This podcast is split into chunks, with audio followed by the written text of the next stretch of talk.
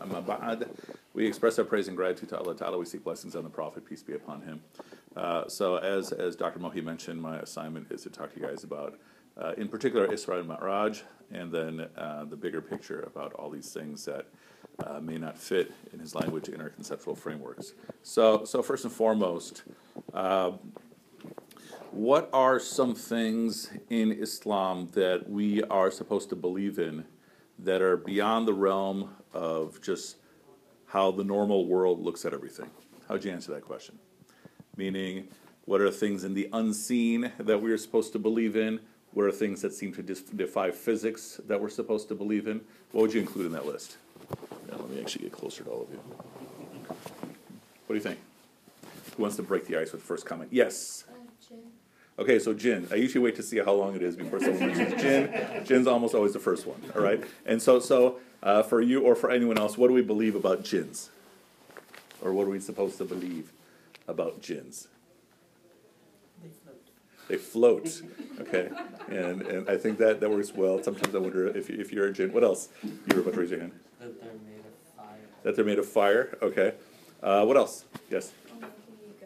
That can be good or bad. Absolutely. What else? What else do we believe about jinns? Or let's shift it. Yes. So we're also told apparently that they live in trees. Yeah. And I don't really know. Yeah, yeah. Like we're told you're not supposed to go out at night, especially under trees, because a jinn might land on your head or something like that, right? Yeah. Um, okay, so Maghrib, for some reason, they decide to, to go out and party and everything. Yeah, right. And what are they doing before Maghrib? Well, they're probably they're probably hanging out in the trees, or they're probably somewhere else in the world waiting for Maghrib to begin, and then they're probably just moving along along the globe along with the sun. Okay. What else? What else do we What else do we believe about jinns? Actually, no. Let's shift it now. Someone tell me a jinn story. It doesn't have to be true. I know you all know jinn stories. All right, let's hear it. Should we turn off the light? Okay, hold on. Hold on. Does anyone have a flashlight? Okay. Okay, let's hear your jinn story.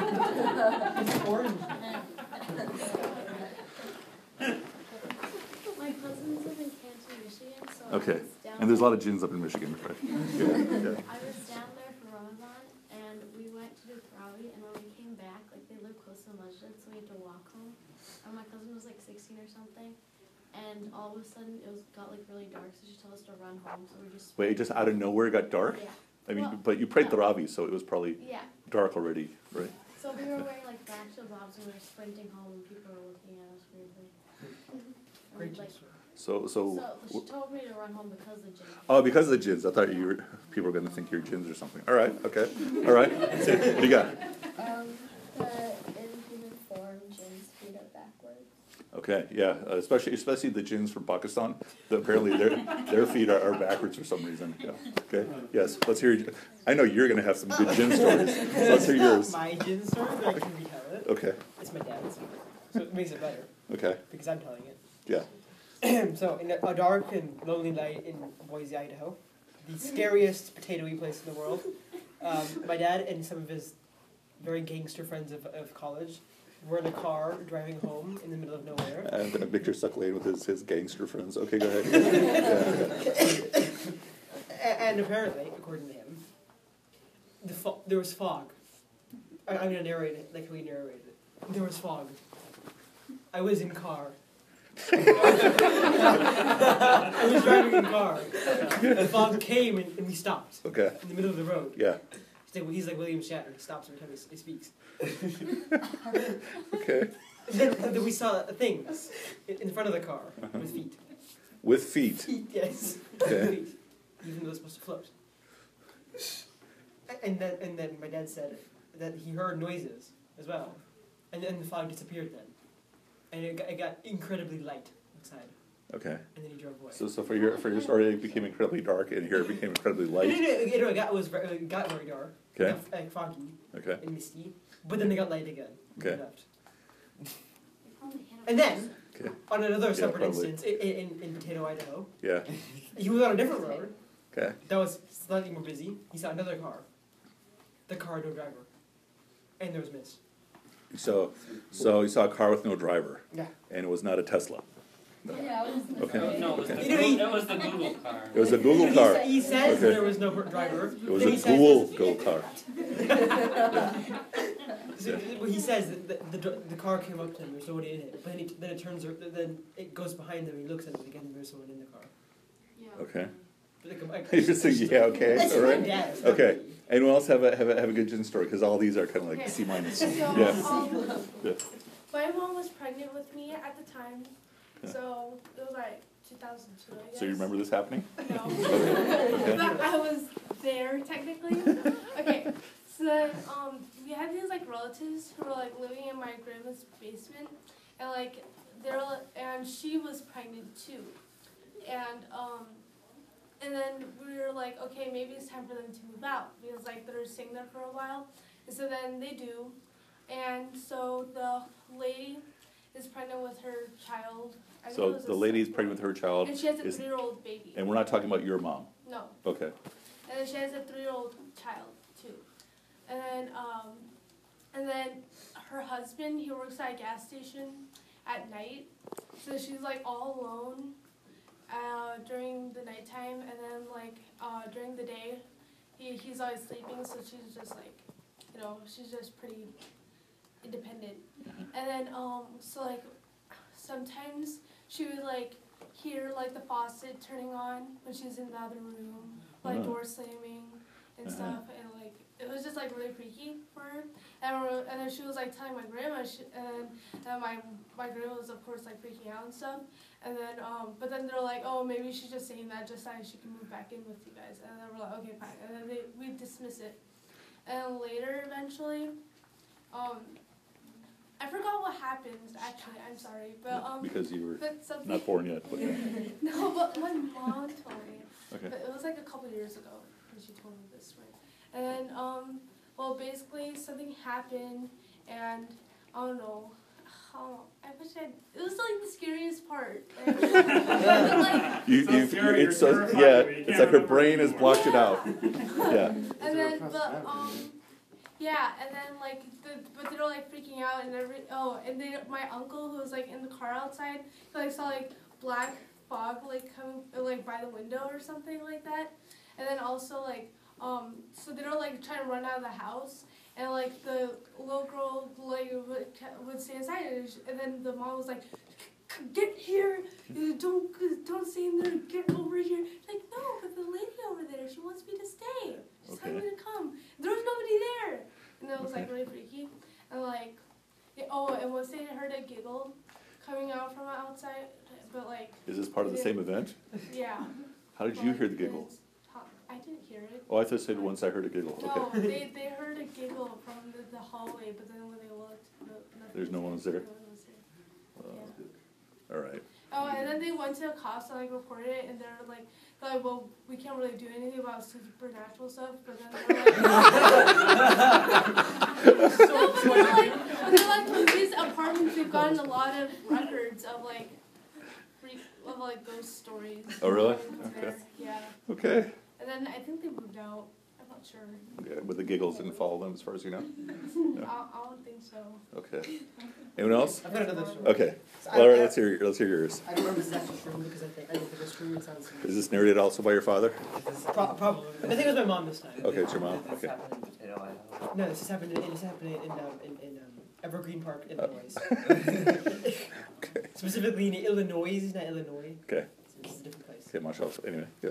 So apparently, according to my mom, uh, when she was like, I don't know, twenty or something, um, their neighbor, who was not Muslim, was Christian,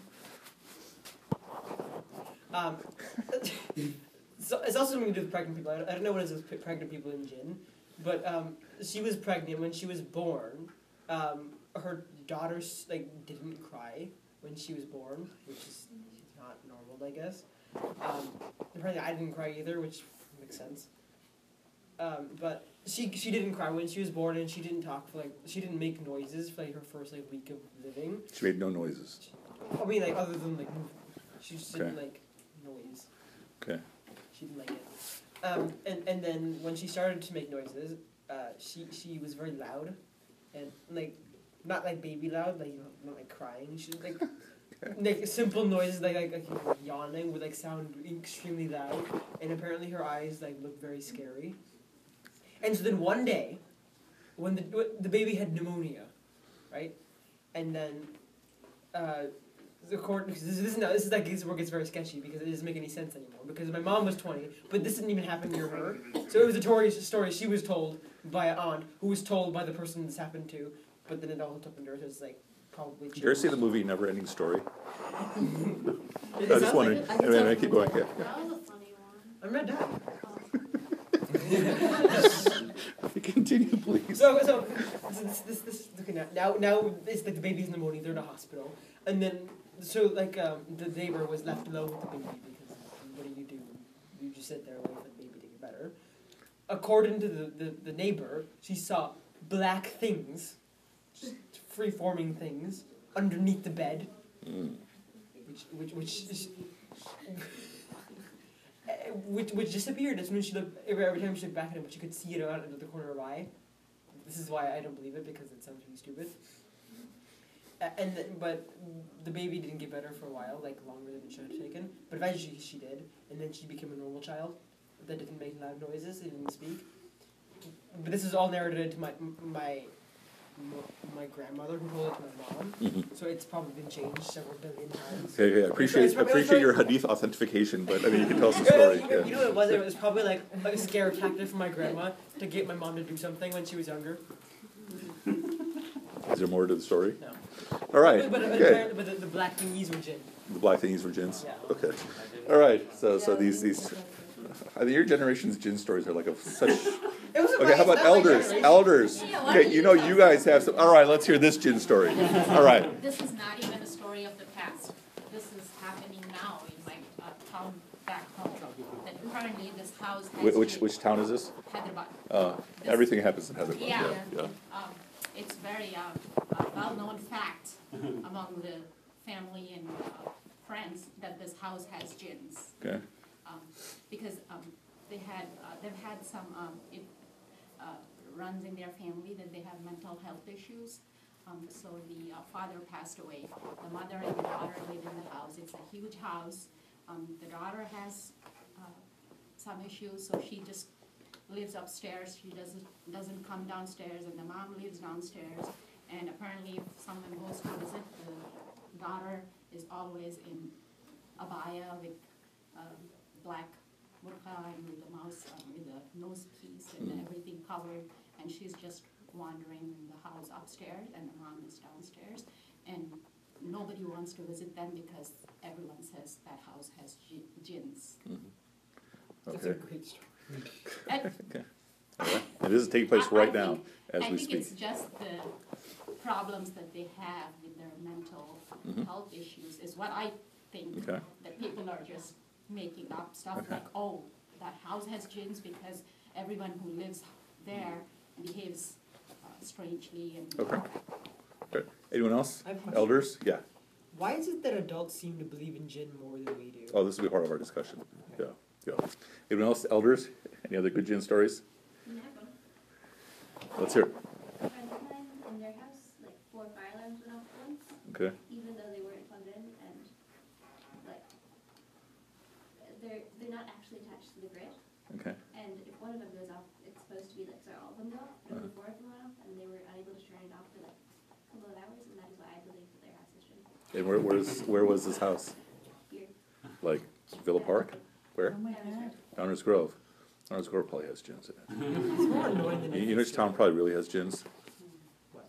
I grew up in Saudi Arabia, and I've never heard any jinn stories. You've never heard any jinn stories in Saudi No Arabia? jinns in Oh, I even Saudi got jinn stories from Saudi Arabia. Okay, yeah, yeah, yeah. Yeah. And uh, t- uh, tell us the name of the town that you live in right now. Well, um, you, I, there's Munger Road, where I, I live in West Chicago. Okay. And Oh, you my don't you don't live in used to always Gin anymore? Munger Road. Okay. There's like the story about Munger Road where if you go on Munger Road, there were some kids that died when they were coming back from a, mo- a movie. hmm And, and people say if you go there, stop the car, you'll see them. There was a movie made about that too. Really? Yeah, a local guy, well, from my kid's high school, this guy, he graduated and he made a whole movie. He became a director and producer. So there's a movie about it. You know what the name of the movie But is? my kids never let me drive on Munger Road. Oh, really? Yeah, Oh, nice. I don't know. Isn't there a movie called Jinn? Yeah, I haven't Yeah, seen there it. I think it's even My streaming on Netflix yeah, right now, but I haven't seen My it. My dad showed us a trailer and he said it was really bad, like it's Okay. not Okay, I'll tell you guys a couple June stories. All right. Don't need to Uh, turn the lights on. You know what's a really good thing with your phone? Like the way it goes upside down. That's a really, really neat te- technique. Yeah, yeah, yeah, yeah, yeah. Upside down, face down. It does. It has special powers that way. Almost, almost perfect. Very good. Okay, so, so, all right. I think they can do more effects. I think we need to turn the lights back off and then you need to And just put like the flashlight on my face. Yeah. Okay. So, so this story to get your hadith authentication is narrated to me by one of the people who are part of this. Okay. So a friend of mine was studying in Cairo, and it was late at night, and and they were hungry, and they were students, so they didn't have any money, and also because they're students, they're staying up really late. And one of their friends, his name is Waqas. Waqas says, "I know where we can get some food." Okay. And so uh, they put all their, and he said the food's not going to cost anything, but they need to get their change together to be able to catch to catch a cab to go to the water. And so they catch a cab to take them to the sea. And then Waqas says, All right, you guys stay here, and I'll go get the food. Okay. So they, they just wait, and Waqas goes, and it's nighttime, and he's walking down in the beach, and another one of the guys had to go to the bathroom. And so he looks for some dunes he can hide behind to do his business. And then he notices Waqas walking in the distance, and he walks into the water, okay? And he walks out of the water with a plate of food, okay? And then this guy who sees them, Are you sure he's not like hallucinating because he's so hungry? it's possible, it's possible.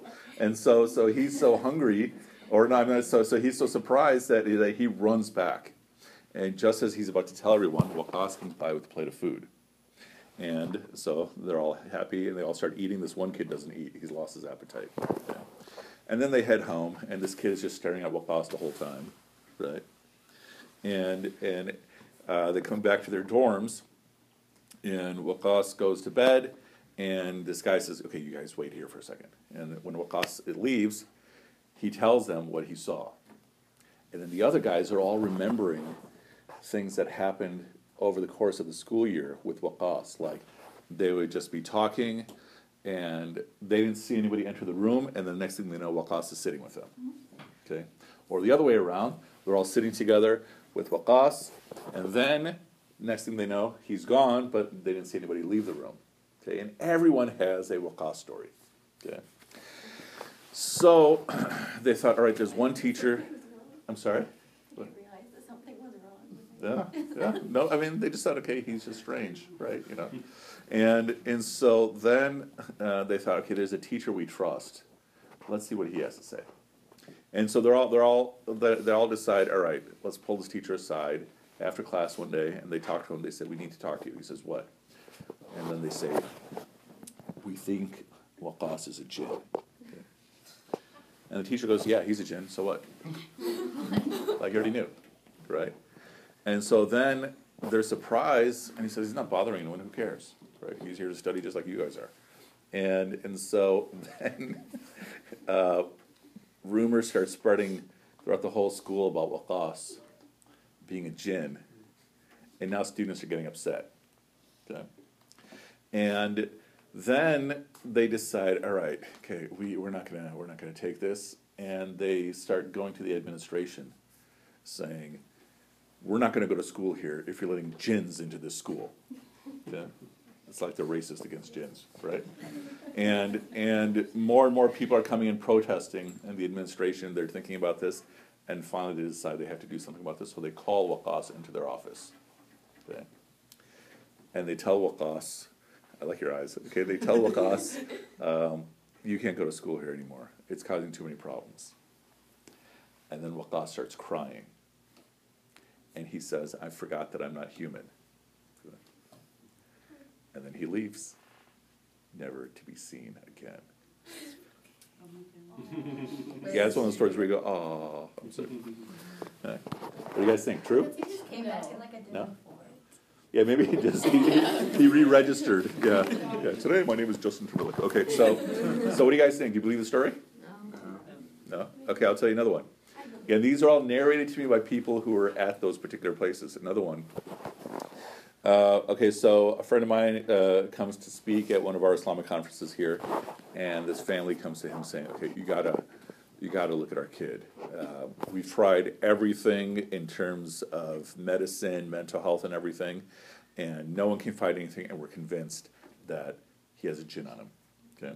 So, so my friend, who's this Islamic scholar, he, he's, he's looking at this kid, talking to him, and he decides, yeah, he has a jinn on him. Okay? And so he takes him to a hotel room, and he tells another friend of mine, you know, and this friend of mine is sort of my size, but he's kind of bigger, more muscular. He says, okay, you sit outside the door, okay, and don't go in, uh, but if I call you, come in right away, okay? And, and so, uh, so the scholar's in the room with the kid, doing who knows what, and the, this friend is sitting outside, uh, and half an hour goes by, an hour goes by, and nothing. In an hour and a half goes by, and now he's beginning to think, you know, this is taking a really long time. Two hours goes by, he decides, I'm gonna, I should go inside. Hopefully, it won't cause any problems. So he opens the door, and as soon as he opens the door, the scholar is screaming at him, Come inside. I've been yelling at you for 45 minutes to come inside. And he couldn't hear it. And so he comes inside to subdue the kid, and the kid is stronger than both of them. Right? And the kid's like seven years old. Right? And eventually, eventually they subdue him, and he recites his ayahs and everything on him, and and uh, they, they remove they remove the jinn. What do you think? Do you believe it? Where did you hear that Sounds like they. I heard it from the guy who was sitting outside the room. that would be a good. Boy, really? Yeah. I believe. Believe it? Why? Why do you believe it? I don't know, because we're supposed to believe in jinn. Okay. Okay. Somebody was raising a hand. Yes. Yeah. Which person did you know from the first story? Uh, the first story was one of the guys. He was not the guy who went to the bathroom, but he was one of the guys One who. the. Yeah. Yeah. Okay. Um, another one. Okay. Okay. Narrated to me by two of the guys who were at this thing. We have a lot of friends, though. Yeah.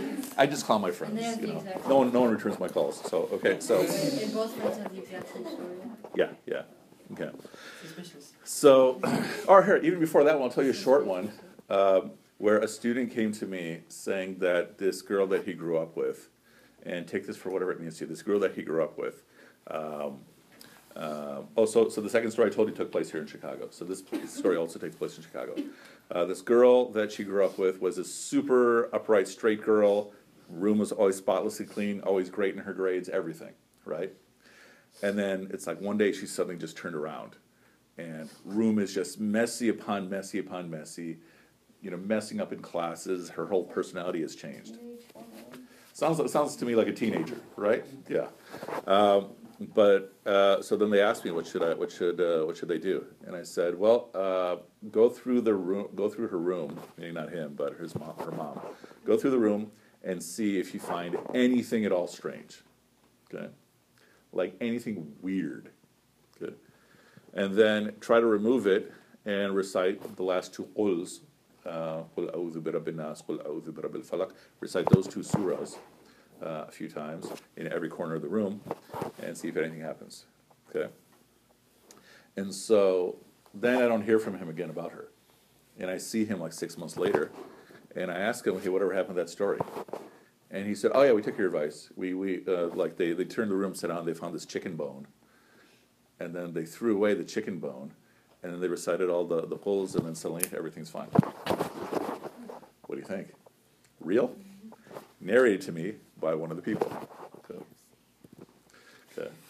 So what about the, Yeah, it's probably like the the, the it's the it's all the stuff in, in you know the added hormones and everything in KFC. That's what was making her crazy. Yeah.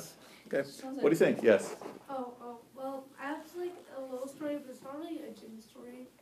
It was like more like this. Okay, so like my old neighbor, her friend from like Somalia. Uh, she like okay, so like, she was really like really beautiful, like but um. Yeah, people from Somalia tend to be really beautiful. Yeah. Just a side point, but yeah. And like this lady, she uh, wanted her son to marry her, but she was like the girl. She was like no, I don't want to marry him. And um, and she, that lady, she got really mad. So then she like, oh, she took like some of her blood, I guess, and um, and then she like put it and got like a dead chicken or something like that. Okay, that reminds me of another like story, put but okay. into yeah, that's that's how I thought of it. Okay. Bone. And then like they put it, and then she put it like under the floorboard somewhere. Uh-huh. And then like when she stepped on it, like this like oh, and she like recited like I don't know, black magic on it or something. And when she uh, stepped on it, like they bad happened to her, and like she got like I don't know, like her face got all scarred up, and it was like really bad. Oh, wow. And do you believe it? Yeah, Interesting. because my mom saw that lady. Oh, really? Yeah. I could see she saw the difference. Uh huh. Okay, interesting. Okay, put that conversation on hold. Next question. Uh, how did each of you learn how to pray? Try to remember. Okay, what is you, what are you pointing to? Okay, is this mom? my dad. Okay, okay. How'd you learn how to pray? Uh, I had a Sunday school. Okay, so a person in the Sunday school? How'd you learn how to pray? Okay, Sunday school, my dad. okay. My grandparents. Um, my mom went to uh, Sunday school in Ohio. I read a tiny book. Okay. And which book was this? A Okay, tiny one. What is this book? okay. It's green. Okay, how'd you learn how to pray? My parents. Our parents? Our parents in Sunday school. Okay, so here's the interesting thing. Talk to everyone who knows how to pray, and this probably also applies to you. Once you applied what was in the book, how do you learn how to pray? You learn how to pray from someone else, who learned from someone else, who learned from someone else, who learned from someone else, going all the way back to the prophet, peace be upon him. Okay. Uh, we have a central book, the Quran, right? And we have these central hadith, but we don't have a manual that tells you how to pray, right? And then you go on Hajj, uh, and you see people from every single corner of the world, every single education level, every single socioeconomic level, and they're all praying almost 100% exactly the same way. Okay? Uh, this is one of our open miracles, right? So if you go to some random masjid in, in southern India, in Africa, right, any place, uh, everybody there is going to pray almost exactly the same way. Even the differences, like what do you do with your hands, what do you do with your finger, those are also traced back to the Prophet, peace be upon him. Okay. Now, what's common with what we were talking about with the jinns and with, with salah, with namaz? You learn these things from someone else, right? You heard the stories from someone else. And that's why each time I said, I heard it from this person, and I heard it from this person, I heard it from that person. And that's what we were saying about the jinns too, the jinn stories. That's also how you learned how to pray. Okay. And so one of the first things to think about is that a, is that a phone? Yeah. You know, phones are really, really good if you put them like face down on the table. Yeah, much. Okay. So We all know, by the way, we talked about this, we talked about it in class, right? Phones out, phones away. It's okay, it's okay. Yeah. Yeah. So, so then, so the point being that a major portion of your practice of Islam is literally person to person. Okay, so what do we call the believers around the Prophet peace be upon him? What was the term we we use for them? Sahaba. What does Sahaba mean? What do we call them in English? Companions or friends, right? We don't call them disciples. We call them companions. That they are the Prophet's friends, peace be upon him, and may Allah be pleased with them. And so, how did they learn Islam? He would say things, he would do things, right? So, he would receive the Quran and he'd share it person to person. Okay? And then they'd share it person to person, and they'd share it person to person. And back then, and even today, the primary method of preservation of the Quran is memorization, right? Not so much printing it. Uh, of the original earliest copies of the Quran, how many of those do we still have in existence? Going back all the way to Uthman, if not earlier. Anybody know? I guess like one or two. We have two or three, right? Now, suppose those got lost in a fire. How much would that affect the Muslim world?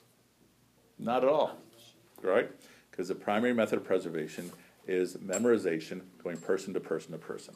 Okay? So, this is also what happened when the Prophet, peace upon him, came back from the night journey.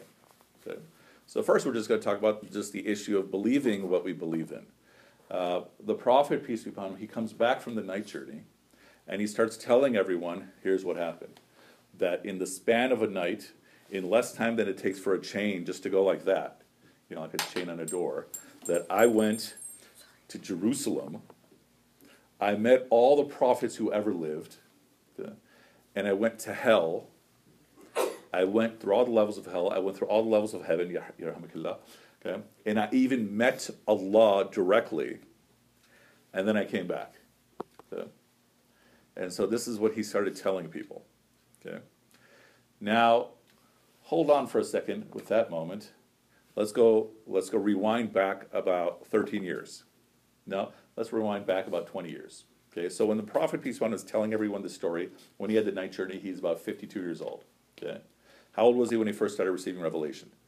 Forty? About 40. Let's go earlier than that. Let's go about 35. What did people think of the prophet peace be upon him uh, when he was younger? He was noble. He was good. What were one of his nicknames? What? Honest Abe. Uh, honest Abe would probably be Ibrahim alayhi salam, but I'm sorry. I like, like honest. Yeah, so they called him Al Amin, right?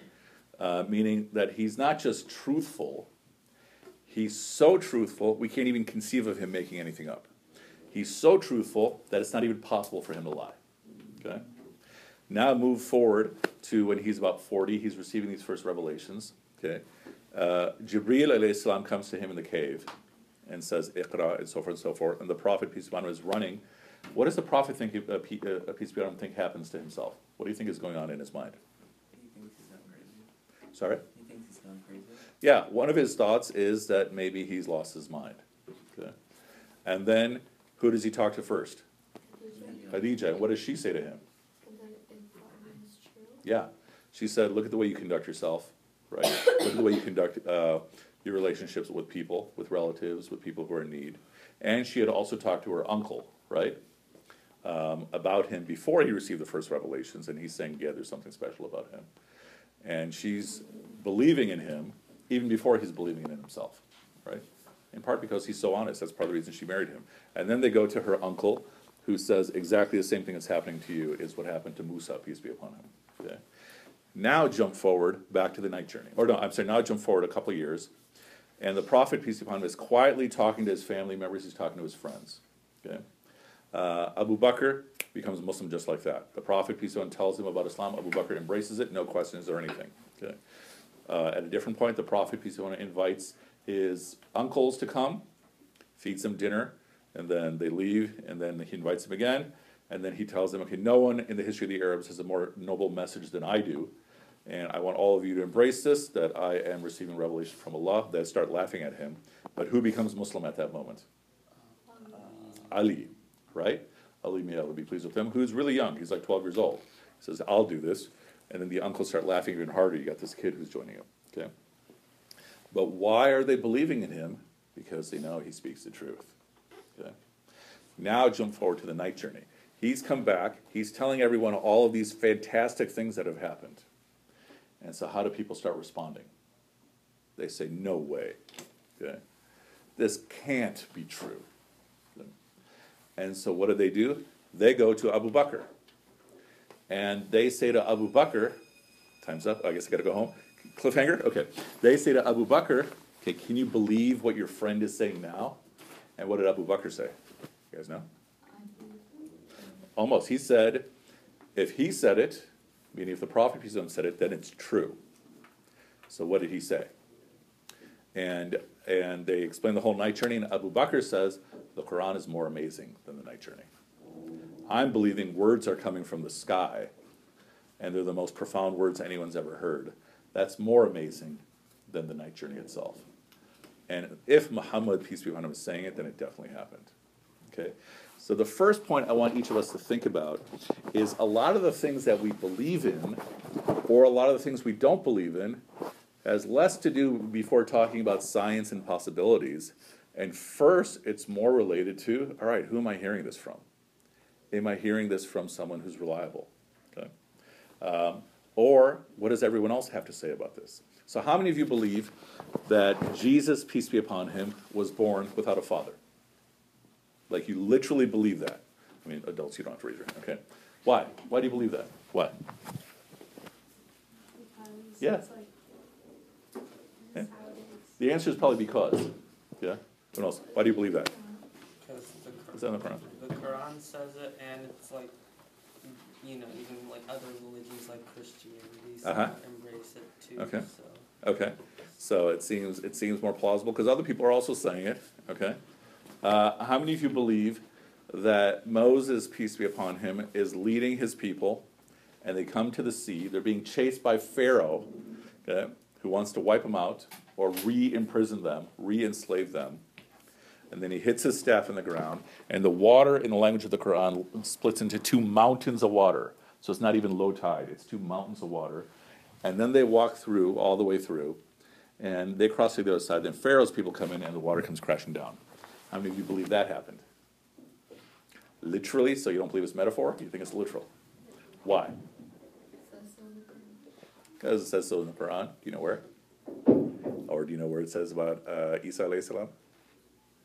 Okay, so we're also trusting. It doesn't. Well, it does, but we're also we're, we're trusting that it's true. And again, this is one of the most fundamental points about belief. Who or what do you trust? Even if it sounds like something you can't explain.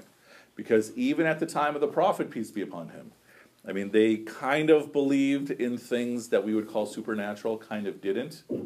Um, but the prophet, peace be upon him, is telling them, look, I am receiving revelations through an angel from Allah. Did they believe in Allah at the time? Sort of. Sort of. Well, I mean, what was the prophet's father's name? Abdullah, right? Servant of Allah. So they definitely believed in Allah. They just believed in all these other idols. And so some people are believing in him because he is truthful. Some people are believing in him because they're amazed by the Quran. Okay? And some people are rejecting him, saying, okay, I know you never lie, but I'm not going to believe this. Right? Even some of the people who rejected him would listen outside his house at night, listening to him recite the Quran because they've never heard anything about this. And then they'd tell everybody, okay, don't tell anyone, you know, that you saw me here. Yeah. But one of the biggest things is trust. Now think about this. Who in your life living today, you don't have to share this, who in your life living today do you trust? And what I mean by this is that when they're saying something to you, you believe that you're going to believe that it's true. What do you think? Do you trust your folks? You're like, yeah, maybe, maybe not. Okay. Yeah. Uh, think, story's pretty shady. the story might be pretty shady. Okay. He told me he was in it. My dad he jokes too much, so I don't know what's real, what's fake. Because once Yeah, this night he told me he was part of the CIA and his entire life was a cover up. Uh-huh. And I knew it was false, but I still don't trust him that much because he always does that. So, have you thought about telling him that you work for the CIA and just, just see what happens? You know, Dad, I'm, I checked in our CIA database and I didn't see your name. You know, try that, yeah. Okay, but overall, do you trust your dad? Probably, yeah, yeah. Uh, think about your closest friends whom you trust, okay? And you're gonna have experiences in life where a friend might let you down. You might have a family member, you two like, like best friends, the way you two are staring at each other. Hey, hello, hello, hello, hello. Hi, welcome back to class. Hey, how you doing? Yeah. Okay. So, okay. So keep this one big point in mind. Okay, this question of trust. That goes person to person, not person to book. How we hear about jinns, how we hear about the prophet, peace be upon him. Why do we believe in Moses and Jesus and the miracles with them? Okay. Now, let's put that on the side. Chapter two. Let's talk about science. Okay. Beginning of second. Yeah, okay. So, uh, someone give me some narrations on how the universe began. If there is a beginning of the universe. Yes, how did the universe begin? One word. Boom. It began with a boom. Okay, you got a, you have a recording for the, of A this on here? silent boom. Okay, okay, a silent boom. Okay, so if it's a silent boom, is it a boom? Okay. So- you mean like scientifically or like? I'm saying, how do you, how do you believe that the universe began? Big Bang, uh, Big Bang? It's a big boom. No. No? Quran and the Old Testament and the New Testament. I'm saying, how do you believe the universe began? Not according to Quran, Bible, everything. How does it begin? Big Bang? Anyone have any other beginning other than the Big Bang? It has no beginning. No beginning, it just went on forever? Oh, interesting. they. Well, scientifically. Scientifically. No, but it's just your. Are you asking We're about talking religion? scientifically. Well, I'm saying, what do you guys believe? Yes. There you go. Okay, tell me, how did the universe begin? God created. Just God created it? Didn't you ask scientific? Okay, how did the universe begin? Oh, no, I have this I've never really thought about it. Okay, you're like, no, it's not important to me. You know, I'm glad that it's there because otherwise that wouldn't exist. Yeah, sure. yeah, Yeah. exactly. Okay. How to begin? Lots of particles of dust collided together, creating friction and energy. So a bit an implosion cre- happened, and the universe is created. A pinpoint. In no, I learned this yesterday, apparently, uh, last week. In one, the ten to the thirty sixth power, one over ten to the thirty sixth power of a second, the universe expanded. Are you reciting from other school movies they make us watch? No, no, I'm not. From a school presentation I heard from an earth science symposium. Okay. Okay. How the universe begin? I don't know.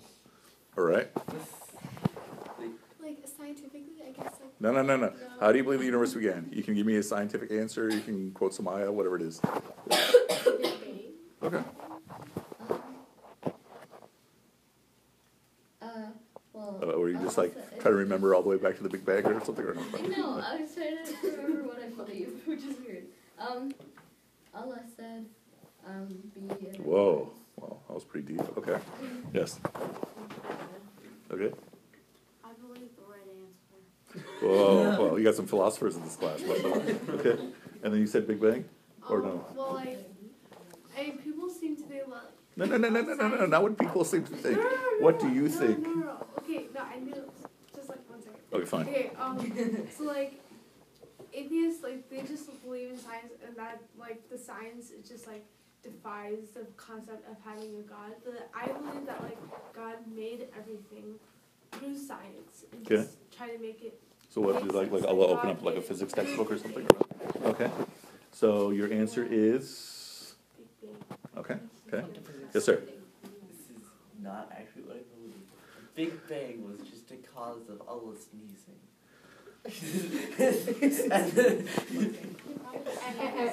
Okay, that was way out there for that one. Okay, okay. All right, so, so at least half of you say Big Bang, about a third of you say I don't know, or I believe in the right answer, whatever that is, which is actually a pretty good answer. And then uh, half of you, which is overlapping, are also saying that Allah made it happen. How do we decide? Particles of dust. Magic. Sorry? Well, no, it doesn't look around. Matter? the- The essence of life. Now! And Red leaves I don't understand what's happening right now. Were, were you just, okay. I were you, said, I said magic because I don't know.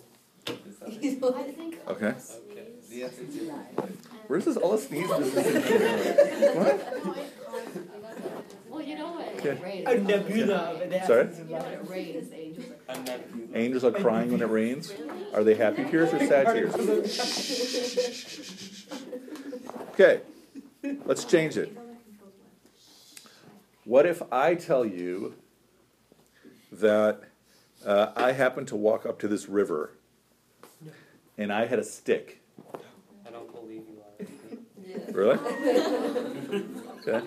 You made the world. And You poked, you poked the river in the world. you don't believe it all already. It turned blood. And wait, wait, wait, wait, wait, wait, wait, wait. So, and then I walked across the stick, or walked across the river because the stick helped me. You believe it? The bridge. Yeah, how shallow is? We need to know details. Really? Okay, so let's say the river was half the height of my stick. Well, how big's your stick? yeah, how's big? Let's say the stick is almost as tall as I am. Oh, then yeah, yeah. Yeah. You believe it? Yeah. Well, is it true or not? No, I'm just asking if you believe me. You, you think it's true? No. Okay? I couldn't do that. Yeah, yeah. How wide is what's it? it? What? How wide is it? What How- does that mean? How How wide? wide is the river? Uh, the stick is about as wide as my arm. How wide is the river? You can measure it if you want. Is it like this big? my well, butt- no, my no, biceps no, are The getting river must be like this. the waves like Wait, wait, wait. The stick is helping you Cross the river. walk across the river, like. Yeah. walk on water or walk. No, I'm just saying cross the river. I didn't give any details like Yeah, walk on that's water. I need the detail before I can trust you. Okay. Man. So uh, I'll, I'll let you ask me four questions and then tell me if you trust me. What are the four Okay. questions? Number one. So have you lied to us yet? Have I? What if the answer is yes? And what if the answer is no? Well, you should uh, answer the question. Yes or no. If the answer is no, have I lied to you yet? Am I lying? Take the example. If the answer is yes, then which one is a lie? Don, don, don, don. Okay, one question down. Second question. But you didn't answer the question. I said, what if? Were you walking on the What water if? or in the I was not walking on the water. I was walking on the ground underneath the water. That's a good question. I have a question. Wait, two more questions? Why do they go the question? Why? Yes. How wide is the river? How wide is the river? Uh, it's wider than this. Okay, last one. Who's gonna ask the last question? Are you raising your hand Yes. for, okay. Did you lay the pole down? when you walked across it? I did not lay the pole down when I was walking across the river. No. So, do you believe me? Wait, did the stick help you? I believe it's You can possible. I'm saying it helped me walk. I don't In what you did it. direction was the current going? The current was going from that way to that way. Oh. And like, No, Wait, because you're walking isn't that across. I'm walking across the river, so it was Wait, perpendicular to me. Oh, yeah, there's way more than four questions. Okay, so, so, so, well, do you believe me or yes or no? Are you walking across the Wait, river? I believe it's possible, I just Oh, that's don't think. yeah. You believe me? You believe me? Well, I don't, Okay, yeah, it yes. Why are you hesitating? Well, I believe you, but what if we didn't actually do it? I mean, Yeah, that's what I'm Okay. saying. It didn't have it. It's possible, Okay. we just didn't do it. Okay, let me Yeah. change the story. Let me change the story then. So it didn't happen. Okay. Uh, let's say I came to a river. I'm saying let's say, so I mean. No. No, no, no, no. I'm saying this is a second Negative time, a second, a second scenario. Okay, so I walk up to this river. I hit my staff on the ground, and the water splits. I say to you, Shadi, Okay. okay. And then I walk across the river, and then the water comes back. So? Okay, so I didn't claim to be a prophet. What if I did? I wouldn't believe you. Out! Not in MLA. Okay. Okay, what do you think? How many of you believe me? Seriously? I don't believe you. Were you Really? at Universal Studios? No, I was I was right here in Chicago. I walked up to I walked up to Michigan Avenue, and You can't walk up to Michigan. I walked along Michigan Avenue, and just as I hit my staff on the ground, The avenue Right. split in two. so so then then this thing they call it a bridge came down, and then I just walked right across with my stick, and then like you know the bridge went back up and the water kept you know. Oh! Oh, oh yeah, yeah, Okay, yeah, but yeah, uh, the. Okay. stick, okay, but the That's stick you does not Yeah. trigger. I didn't say I didn't say the tr- It said triggered split anything. too, the bridge We need the, you said You said the point water you split in half. The bridge doesn't split the As water. far as I could tell, The bridge goes over the water. Yeah. It as far as I could tell, And this is on the ground. I was on Michigan Avenue. You say you were on the ground. On Michigan Avenue, that's the ground. So you were on the road. Yeah, you can call it a road, a sidewalk. Wait, so Then you. Why did the water? Okay, so now you believe it? No. No, I don't know. It's scientifically possible that you just saw it because, like, you're not very You can't use educated, this- so you you just can't use- unless splitting it's when it was bu- Well, if I'm not shadow. very educated, I'm teaching you guys. I don't know what that says about you guys, but okay. Okay, Let's change it now, I have an yes. important question. Was Yeah. there a button that says push me? there may have been. Okay, good. I'm not aware. May have been what? Okay. A button that says push me. Okay. You use the staff to push the button. So now let's take it a step further. Uh, do you guys believe that the prophet, peace be upon him, went on the night journey? Probably. Yes. Physically. Physically. Well, scientific. Physically, Yes, I do believe. Why? Because it says in the Quran. Where does it say in the Quran? Somewhere. but like he traveled on a a rock. Yeah, that's what that's what we, he is reported to have said. How do you know uh, Burak is not just Pegasus, like from Greek mythology? Maybe it is just reading. Well, he could be. They could be a version I mean, Esau. Finish your sentence. Species. of. Yes. Hmm? Yeah. Okay. So so so do you believe it happened? Literally? I, I think it was probably. Okay. But what if he's saying this literally happened to me? Well, I think the important If thing is not whether it's a dream. And I'm saying 2017. Then yeah, I believe it. Why? Because it says in the Quran, Where? in Surah Istiwaraj. What? It's Garage? Is that even a word? Okay. I mean, there's basically one ayah uh, that is saying praise be to Allah who brought his servant from here to the farthest mosque. Okay, Masjid Aqsa. That's one uh, reading of it. And then Surah Najm. Uh, there's ayahs that are looked at as perhaps being explanation of the Prophet when he meets Allah Ta'ala. Okay? And Surah Waqi'ah as well. Um, so they are interpreted to mean that the night journey happened. So do you think it happened? Meaning, okay, how many of you would tell your friends, have enough confidence to tell your non Muslim friends, that the Prophet, peace be upon him, is a prophet of Islam? Um, yeah, okay. That he received revelations from Allah? Yeah? That he that an angel came and delivered the Quran to him. Yeah? And are you that confident to tell your friends about the night journey? that it happened. Oh, Yeah. suddenly hesitation. It Why? feel weird. Well, I would, I could tell them. I just don't think they believe. it. Regardless of whether they believed it, I'm saying, do you believe it with enough confidence, with the same amount of confidence that you believe everything else? Confidence in what? That they'll believe it? That no, no, no, no. That you okay? So oh. think about how much confidence you have that the prophet peace be upon him received the Quran. You have confidence in that. Do you have the same amount of confidence that the the night journey happened, Physically. Yeah. physically happened? Yes. Yeah. Yeah, you did. Uh-huh. Okay. And think about it from this way: if you're already believing in angels, believing that the angels are, bro- are bringing the Quran to the prophet peace be upon him, then I don't think it's a big leap of faith to also believe in the night journey. That's Abu Bakr's point, uh-huh. right? Okay. So having said that, let's now talk about the details of what happened in the night journey. So the prophet peace be upon him is in Taif. Okay, what does he do in Taif? So he had, in over the course of a, of a decade, he had called everyone in Mecca. Okay, everyone in Mecca, he has invited them, and ninety percent of them said no. We don't want uh, to believe in in what you're offering, even though they all knew him personally. They knew him to never lie, and they're still saying no. Okay, and his wife has died, Khadija.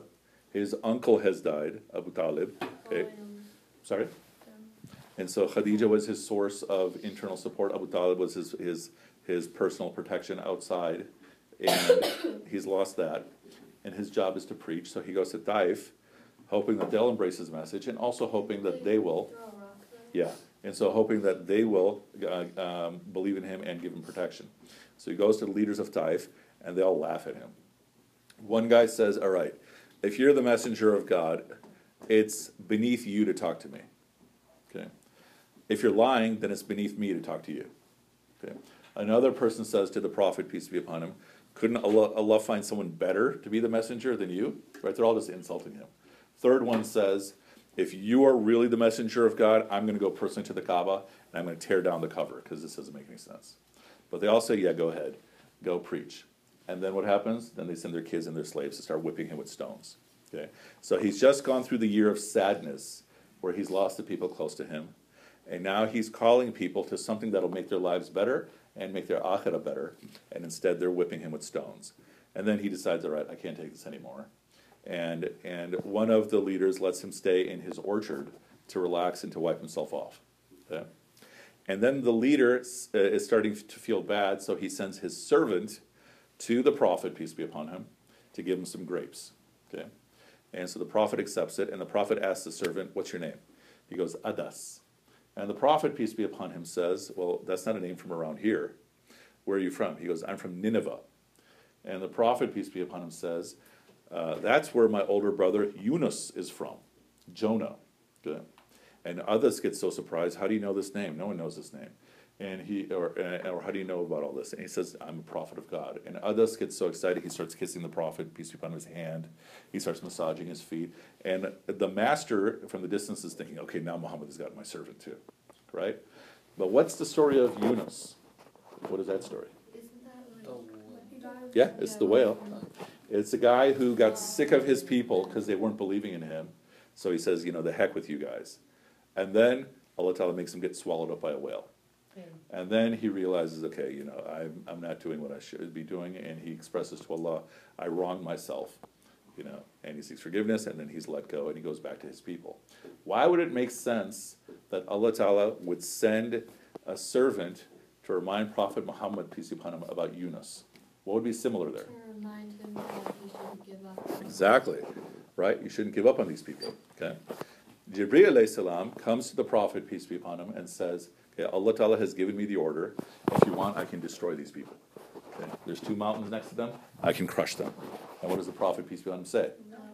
No, why? Because she wants to give them some chips. Yeah, maybe maybe their children will become believers. And that's exactly what happened. And the Prophet, peace be upon him, is heading back to Mecca, and he's really sad. And then he says to Allah, Am I doing something wrong? Okay. Are you upset with me? Because every time I'm calling people, they turn further away from you. Okay. If I'm not doing anything wrong, if you're not upset with me, then I'll just keep moving forward. And then the Prophet, peace be upon him, receives Surah Yusuf. What's the story of Yusuf salam? He's a person who has this dream, and his father Yaqub, his father tells him, okay, don't tell anybody about this dream. And then he tells his brother. Well, the brothers are jealous of him. You know, why does you know why does their dad love him?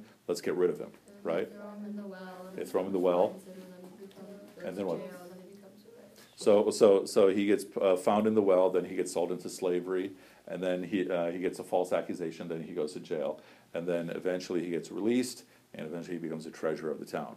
Okay, um, but what is the lesson from that story? That all kinds of horrible things will happen to you, but Allah is not forgetting you. Okay, and what is what Allah Ta'ala has planned for you in the future is good. Okay, that's a matter of trust, right? That's one of one of our big themes today. It's trust in Allah. Then he comes home. He's in front of the Kaaba, and he goes to sleep, and then he feels somebody kick him, and he looks up. There's nobody there. He gets kicked again. Looks up. Nobody's there. Gets kicked again, and he looks up, and there's Jibril salam. And Jibril salam gives him two goblets. One goblet has milk, one goblet has wine. At this point, the Prophet, peace be upon him, didn't receive any instructions yet saying you can't drink wine. That comes later. So he says, okay, pick one. And so the Prophet, peace be upon him, drinks milk. And Jibreel salam says, yeah, this is a sign of your purity. Even though it's not yet prohibited uh, to, to, to drink wine, he still chose milk anyway. Okay? And he's reaffirming his purity. And then the Prophet sees Burak, right, which looks like Pegasus, kind of, right? Um, and he says, okay, get on this, we're going. And so what do we say? Burak seems to travel as fast as light, arrives in Jerusalem. Okay?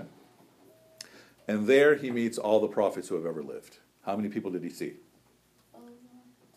Okay, a little more specific? Twenty-four, right? Uh, a- Add a one before that and three zeros. Yeah. 124,000. Yeah. So 124,000 people who have all already passed away. What do you think? True? Yeah. Yeah. And again, if you're already believing that the Quran is revealed, okay, then it's easy to believe this. okay? And so they have him lead prayer. Why do they have him lead prayer? Because he's the last prophet. Because he's the last prophet. He is the completion of the prophet's revelation, of Allah's revelation. Okay? And so he's leading all of them in prayer in tahajjud in Masjid Aqsa. If you go to Masjid Aqsa, there's two levels. And sometimes if you know someone, they'll take you down to the level where they prayed. And I didn't see that. I've only seen photos. I've been to the top level, but not to the underneath level. There it even seems like it's too small for 100,000 people to be there. But if we already believe that he traveled at the speed of light and these people are alive, it's not that far fetched. So then he goes to this place that today is the Dome of the Rock. Okay, and you've seen this is the gold dome, the blue building with the gold dome. That's not Masjid Aqsa, that's Dome of the Rock. And there he stands and then he gets elevated. And he then travels across dimensions to hell. Okay. And Jibreel salam takes him through all the levels of hell. And there he's seeing people receiving the exact punishments that are described, that, they're, that they are prescribed to receive. Okay? And a way to think about this, billah, hopefully none of us will go to hell, but the people will go to, who are going to go to hell will recognize, I'm receiving this punishment because of these behaviors that I did. So he sees someone who, like, there's these angels that are taking axes and slamming this guy in the stomach. Okay? And then the prophet, peace be upon him, says, Why is this happening? And he said, This is a person who used to steal money and consume things from everyone else. And so this is the punishment he's getting. Seeing another person whose tongue is being pulled out. Okay? Yeah. Sorry? Bad language. So he's saying bad language, he's gossiping, he's backbiting, all those things, right? And he's going through all the levels, and then he sees this gigantic angel looking thing that scares him, and he asks Jibril, What is that? He says, This is the guardian of hell. Okay. And so, what are angels? Angels are essentially God's robots, right? They're the ones who are keeping all the order. And then he goes to paradise. Okay. And in paradise, he sees the people that are at the lowest level of paradise, okay, who will have something about the size of the earth okay, all to themselves. And he sees the homes of the people in paradise that are like pearls that are 100 feet high. Okay, so imagine that being your home. Okay. And then inside, food is always ready for you.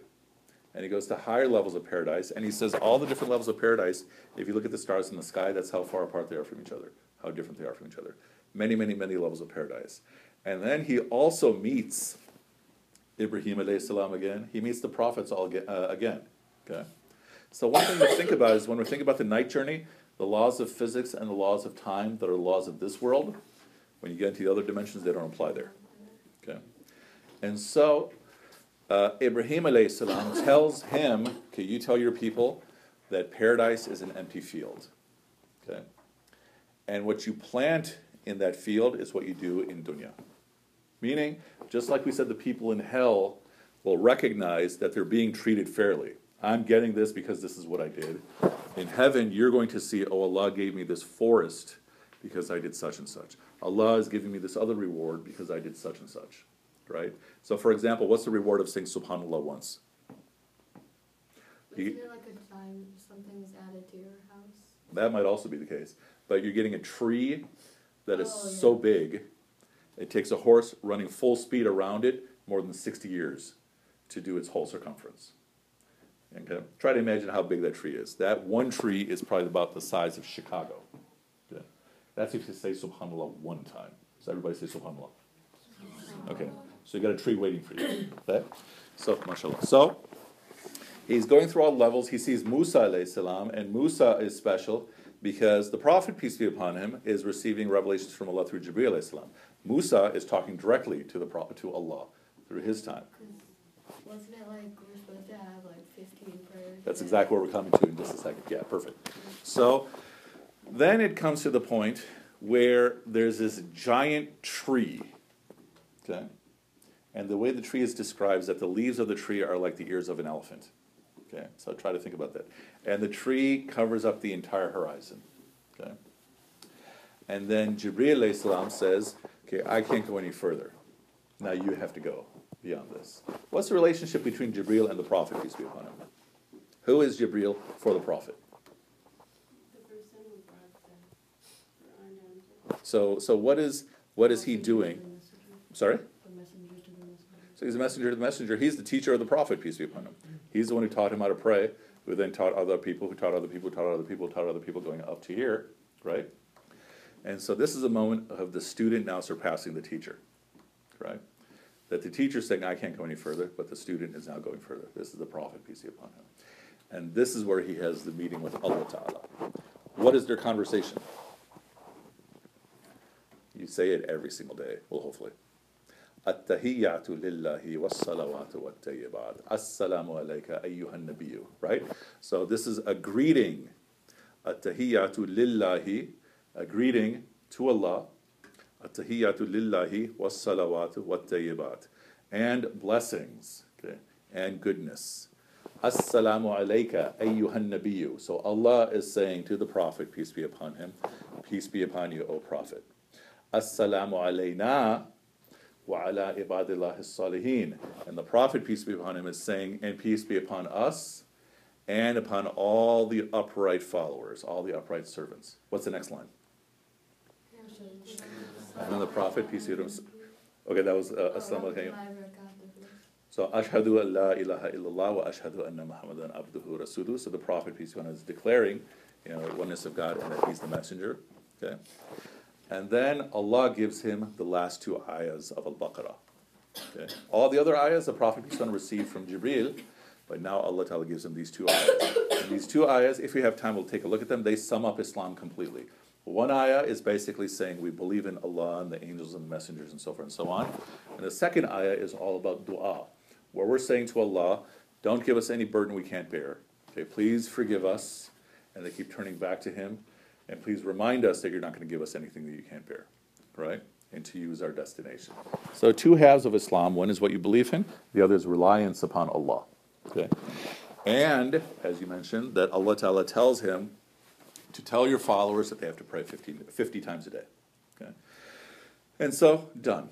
And now the Prophet, peace be upon him, is going back through the levels of, of paradise. And then you've heard the story. So he talks to Musa alayhi salam. So Musa alayhi salam wants to sort of compare notes. What is my conversation like with Allah? What was your conversation like? And then he tells him about, about the 50 prayers. And then he says, okay, okay, okay, 50 prayers is way too much. Okay. Ask Allah to decrease it. And so what does he do? Why does he go back? I mean, isn't it a command from Allah? Prophet before him. Well, it's basically every time you're making a request of Allah, it's a dua. Should we make duas to Allah? Yeah. So Allah Ta'ala encourages us to make duas about everything. So that's essentially when the Prophet is asking Allah, can we reduce it? He's making a dua to Allah. Okay? As you know, it gets reduced to 45, 40, so forth and so on. And then it gets down all the way to five. And, and the Prophet, peace of Musa salam, says, Look, okay, your followers are stronger than my followers, mashallah, but five is still way too many. My followers struggle even to make three. Okay, ask for it to get lower. And then what happens? Well, what does the Prophet say, peace be upon him? He says he feels embarrassed to go back to him. He was like, I did it so many times. It's like, Yeah. now it's not my place. So. Yeah, so, so now he's saying, I feel too bashful to go back to Allah now for any further. If Allah Ta'ala, if you went back to uh, uh, Allah, do you think Allah would have reduced it? Probably. Don't you wish He did? But Allah Ta'ala has promised that if you pray five, you get the reward of 50. Because that's what the original instruction was. And so then the Prophet, peace be upon him, comes back to earth. And so now he's telling everyone, here's what I saw. And you know the story of the caravan, right? That as he's coming back, he sees a caravan, a series of caravans, and he tells people, okay, I also saw these caravans carrying such and such, and this is this is what they'll have. Okay? Now, what would be the point of the Prophet, peace be upon him, having to go through that whole journey? What would be some benefits for him? What do you think? Restoring trust in himself. Yeah. And his message. Yeah. message that he's being So, so one, one thing that's interesting is that the Prophet, peace be upon him, keeps receiving revelations from Allah, where Allah is telling him, You're not a madman. You're not possessed. You're not a poet. You're coming with this big noble message. Okay?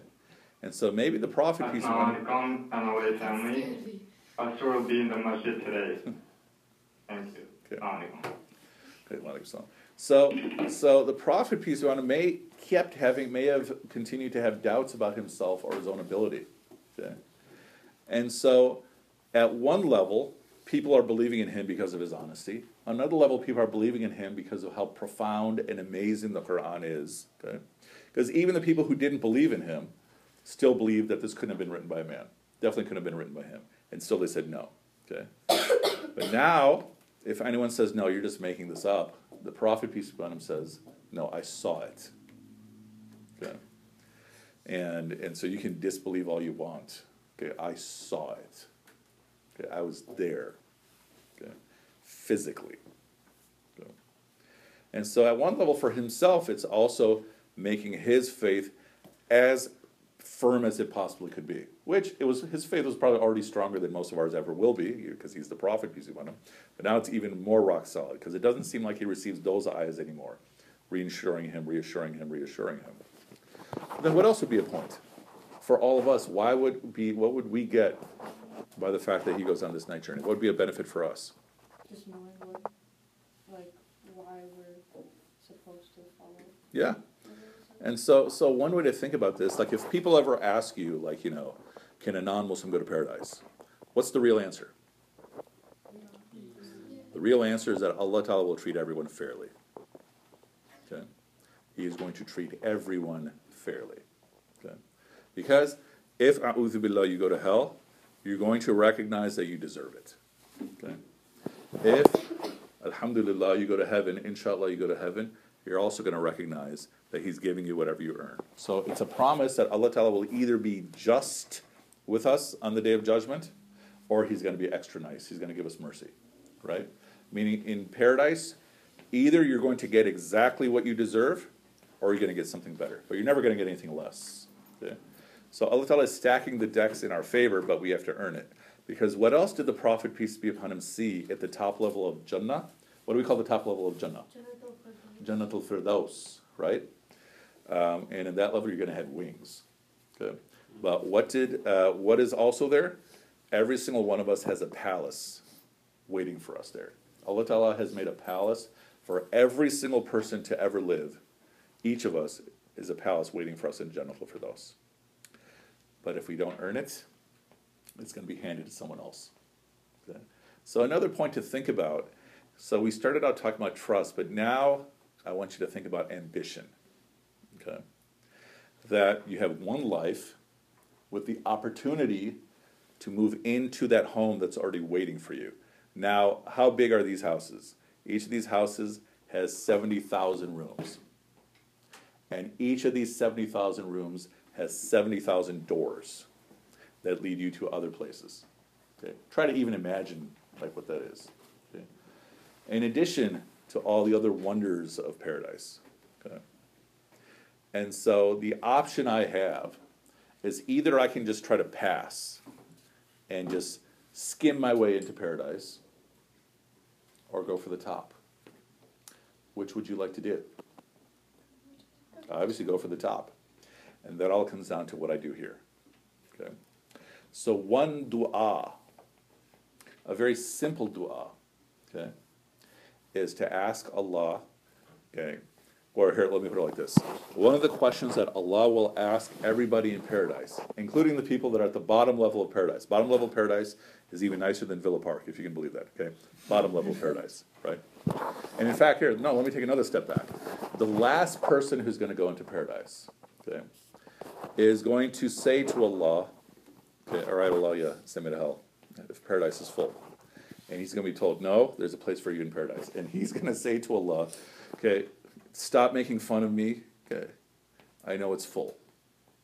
And then he's given the last level of paradise, which we describe as how big? It's about as big as the earth. And he's going to say to Allah, seriously, is, are, you, are you making fun of me? This is, this is not funny. And he's told, no, this is all for you. Okay? But then Allah Ta'ala is going to ask that person as well as everyone else, okay, are you happy with what I've given you? And everyone's going to say, how can we not be? You've been so generous with us. We're so pleased with you, and you're pleased with us. And so, this one dua to try to make regularly is to ask Allah, oh Allah, please make me be happy with you. Okay? Because if you are happy with Allah, then Allah will be happy with you. Because what happens very often is sometimes we think, okay, Allah is mad at me. Allah hates me. Allah dislikes me because I'm such a horrible person. Okay, that's a bunch of nonsense Shaitan wants you to believe. Keep praying to Allah. Oh Allah, guide me to be happy with you. Okay? And then you'll be happy with me. And what else is that going to do? That is also going to open a door to make it even easier for you to make your prayers to Allah. Okay? It's going to open a door to make it easier for you to serve Allah in different ways. Why? Because if you're happy with Allah, then what are you going to do? You'll try to serve Him in every possible way because you're so happy with Him. And it'll also make you, inshallah, a happier person too. Good. Question? Um, where, what do you think about like the if you like did something wrong, you go to Jahannam for a little bit and then we'll go back. To Okay. So it depends on the thing, and it depends on what we do afterwards. So one of the teachings in the Quran, and also teaching of the Prophet peace be upon him, is anytime you do something bad, what should you do? Even before that, follow it up with something good. Why? So it doesn't turn into a habit, right? Um, so let's say I say something nasty about someone, I should follow it up with, with something positive, right? Because if I say something nasty about someone, it becomes easier for me to say another thing nasty. And it becomes even easier to say another thing nasty to the point that it might get so easy that it's hard for me not to say nasty things. Okay? And yes, I should seek forgiveness from Allah. And so then there's the test of am I being sincere? Okay? You guys know the test, you probably all heard it. First, uh, first part of the test, of the three part test, okay, do I regard what I did as wrong? Do I believe it's wrong? Okay? Number two, do I stop doing it? Okay? And number three, do I hate to go back to it? The way I would hate to go into a fire. If I can say yes to all three of those, when I'm asking Allah for forgiveness, I should assume that I'm sincere and inshallah I'm forgiven. Okay? If I can't say yes to all those, then I have to figure out what I need. If I don't regard it as wrong, okay, then I need more knowledge to understand that it's wrong. Okay. If I can't stop doing it, because sometimes you know you do something and you ask Allah to forgive you and you do it again, you should still ask Allah to forgive you. But if you can't stop doing it, then you might need some training. We call it tazkiyah purification, right? Someone that can help you, uh, you know, go into a practice where you stop doing it. Okay. Uh, if I want to keep doing it, right? Because the third rule is you you don't want to go back to it. Then I need more knowledge and I need more training. Okay. But I should still seek forgiveness to, uh, from Allah because every time I seek forgiveness, what am I doing? I'm making a statement of hope. Okay. And one of Shaitan's tricks is to make you feel like you're doomed to go to hell. What do you do if you feel like you're doomed to go to hell? What should you say? Just say something like Alhamdulillah. Because if you said Alhamdulillah or Subhanallah, you've now improved your standing on the day of judgment. Okay? Another one of Shaitan's tricks is to make you feel like, ah, I don't need to worry about this right now. Okay? Then you should say Astaghfirullah. Okay? Because if you feel like you don't have anything to worry about, then you're basically saying, I'm guaranteed to go to heaven. Okay? Which none of us is guaranteed to go at least straight to heaven. Okay? And so, what is the ideal state? You should have both hope and fear about your akhirah. Okay? Um, think of all the good you've done, think of all the bad you've done, and have a balance of hope and fear. What should your view be about your future in the world? Should it be hopeful or should it be fearful? Hopeful, why?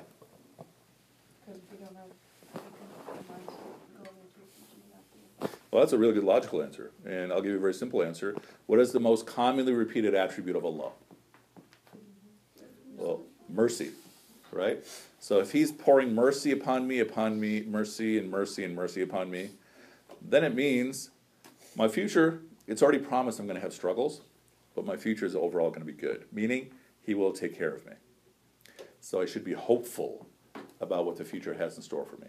Because you're going to go through, through periods of your life in your teen years you're going to go through periods of your life in your 20s where you're just going to think like, okay, nothing is working out.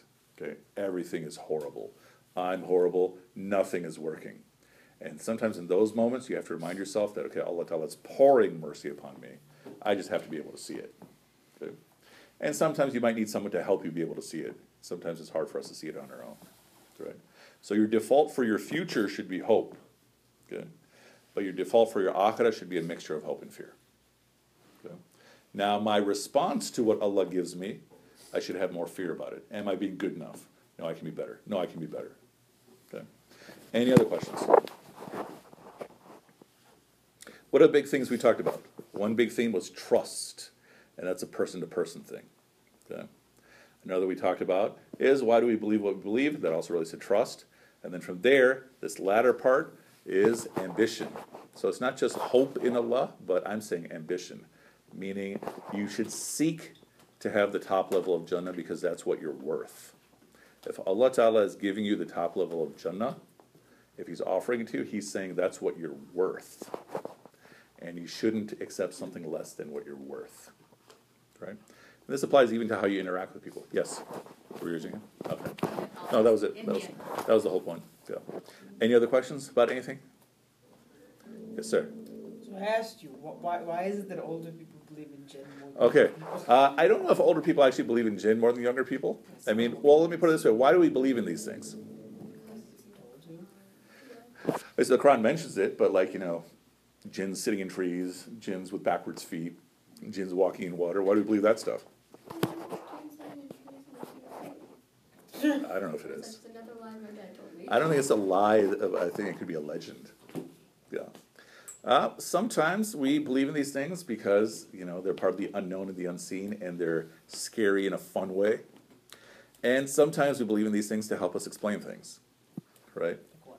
Like where do those sounds come from, right? Why is there, why is there random distant potato Idaho? Yeah, exactly, exactly. So one time, one time, oh, it's time up. Okay, okay. Uh, I'll finish with a couple ginnish stories, but then we can we can get to your point. Um, so one time I was taking a class on horror movies, and I decided, okay, let's really make this uh, full. Uh, I watched in the middle of the night, and I open up all the windows, right? I'm watching this horror, these horror films, um, and then when they're done, I thought, okay, I'm not even going to sleep in my room. I'm going to sleep in the hallway, and I'm just lying there, and I know 100% that I'm awake, and I felt a little boy's hand. I could feel the fingers slap me on my face, okay, and I'm 100% sure I was awake. So naturally, I got up and went right into my room and closed the door, locked the door, and wrapped myself in a blanket. Yeah. Okay. Is that scary? Well, I mean, it's probably because you watched horror movies. Okay. Let me change it. What if I said Shaitan himself was hanging out in my house? Is that scary? How would you know? What? No. I mean, it sounds less Yeah, scary because it sounds. So why is Shaitan less scary than a random Because, uh, jinn? it sounds- Shaitan's like the most powerful of all the jinns. Because he's. You expect Shaitan to be in my house, right? Okay, so, so, so think of it this way. when you say "A'udhu billahi minash shaitan rajim," that line is stronger than shaitan. Okay, which means that by definition, it's stronger than all the other jinns. So part of what we fear is just the unknown. If we're saying that's more scary than shaitan, right? Okay. Um, then some of that is just that aspect within ourselves that just you know likes fear the way we like ghost stories. It's the same thing. So you're making a point. No, it's okay, I think I'll, if you have a couple of minutes, I'll talk to you later. Okay, uh, I'm probably gonna run out of here as fast as I can. You know, before before someone tracks me down, makes me teach something else. Michelle, I know we're gonna, we're gonna, we can head over for, for, for rest of it, there's nothing left there, thank you so much for doing it, for doing this, and, um, yeah, I mean, just even the idea, the, uh, the idea is that, you know, from, from my, you know, from where we are, it's, I mean, that's just